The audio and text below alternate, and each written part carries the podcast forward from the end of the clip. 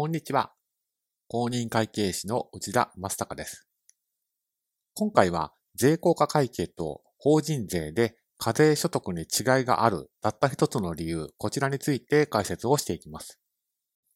税効果会計では課税所得の見積もりとか、一時債と加減算前課税所得、こちらが出てきますけれども、法人税で出てくる課税所得とどんな違いがあるのかというのが悩ましいところです。結論を申し上げると、税効果会計の方は、一時債が解消する前の課税所得であって、この解消前のという部分に法人税とは違いがあります。ですので、今回はこちらの税効果会計と法人税でのこの課税所得の違いについてフォーカスを当ててみたいと思います。で今回は取り上げるトピックはこの4つでして、1つ目が税効果会計の課税所得と法人税は違いがあるということ。2つ目が税効果会計と法人税で課税所得に違いがある理由、こちらについて解説をし、3つ目は税効果会計の課税所得の十分性ってどういうものなのか、こちらについて紹介をし、最後に税効果会計での課税所得の見積もり方を解説していきます。それでは入っていきます。まず、税効果会計の課税所得は法人税と違いがあるというトピックですけれども、結論を覚えるんではなくて、まあ、理由を押さえておく必要があります。なぜ違いがあるのかというと、理由は税効果会計と法人税は課税所得を使う目的が違っているから差が生じるということになります。ざっくり申し上げると税効果会計は税金が利益かける税率になるように調整すると。そして実際に払った税金と会計的にあるべき税金の金額に差が生じる場合については、その差をま、税金の前払いとか、そちらの金額を決算書で示すということを目的にしています。一方の法人税は、あくまで税額を計算するという目的を達成するために課税所得を計算します。もちろん税国家会計でも、法人税の課税所得をそのまま使う場面もありますけれども、このあたりは後ほど深く解説をしていきたいと思います。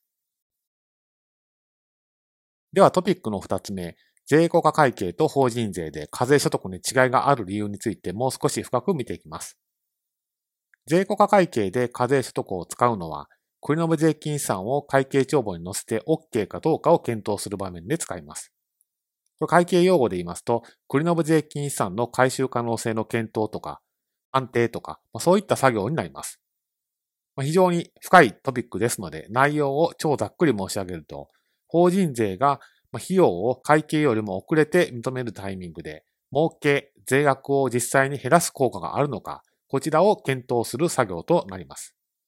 でここで言う儲けなんですけれども、それが課税所得のことで、法人税が遅れて認める費用は将来減産一時サイトのことを言っています。具体的に数値例で見ていきましょう。例えばある年に所得が100、将来減産一時差異が70解消するというふうに見込まれていると仮定をします。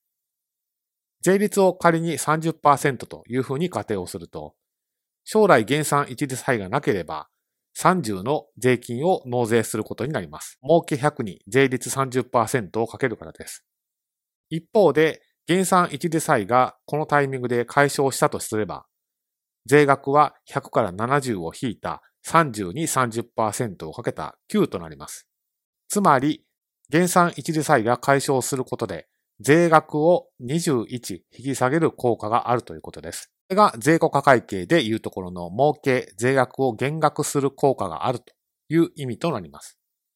法人税で使う課税所得は、当然ながらこの減産一時債の解消を反映した金額なんですけれども、税効果会計では今、なんとなくイメージが湧くと思いますけれども、減産一時債の解消を反映させる前の金額を使うことになります。会計ルール的にはもう少し細かい話があるんですけれども、こちらが基本的な考え方となります。なので、この基本的な考え方、発想が理解できれば、後ほどの話、もう少し応用編の内容もスムーズに理解できるようになります。それでは3つ目のトピック、税効果会計の課税所得の十分性です。こちらは減産債が解消するときに、儲けの発生が十分に見込まれるのかどうか、こちらを確かめること、これを課税所得の十分性というふうに税国家会計のルールでは呼んでいます。直前の例で、まあ、所得100と減算一時債70の比較をしましたけれども、この特100の部分のことを言っているトピックとなります。この70を超える所得が十分あるかどうかで、貸借対照表に載せられる国の部税金資産の金額へ影響してきますので、税庫化会計の数あるトピックの中でも最重要トピックというふうに言っていいと思います。で、どんな作業をするのかというのは、後日改めて解説を差し上げますけれども、一時サイト加減算前課税所得という用語を使って、国の部税金資産の回収可能性の判定を進めていきます。続いて4つ目のトピック、税庫化会計での課税所得の見積もり方です。法人税で少し学習をしましたけれども、課税所得は会計の利益に調整を加えて計算すると、まあ、そういうスタンスとなっています。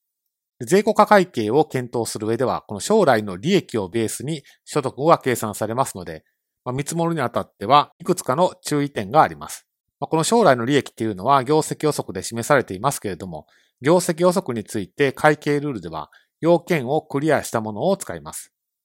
まあ、発想の原点っていうのは、まあ、具体的に申し上げると、まあ、根拠がある程度しっかりしているというところにフォーカスが当たっています。一つ目が取締役会などの期間決定です。経理担当者などが、まあ、なんとなく予想した数字ではなくて、経営陣によってしっかりと検討、承認されている必要があります。まあ、必ず取締役会とまでは限定されていない感じですけれども、まあ、事実上取締役会の承認は必要というふうに考えられます。二つ目が業績予測と整合しているということです。まあ、税金っていうのは所得に課税されますので、国の税金資産の回収可能性の判定では当然ながら所得を使います。一方で業績予測ではおそらく、まあ、利益を予想しているでしょうから、所得は予想していないと思います。ですので、利益に調整を加えて所得を計算することになるんですけれども、その計算の過程でロジックが飛んでいるとか、そういう風になったとすると、回収可能性の判定は絵に描いた持ちの分析ということになってしまって、身の伴っていないものとなります。ですから、業績予測と最終的にこの国の税金差の回収可能性の検討で使う所得は、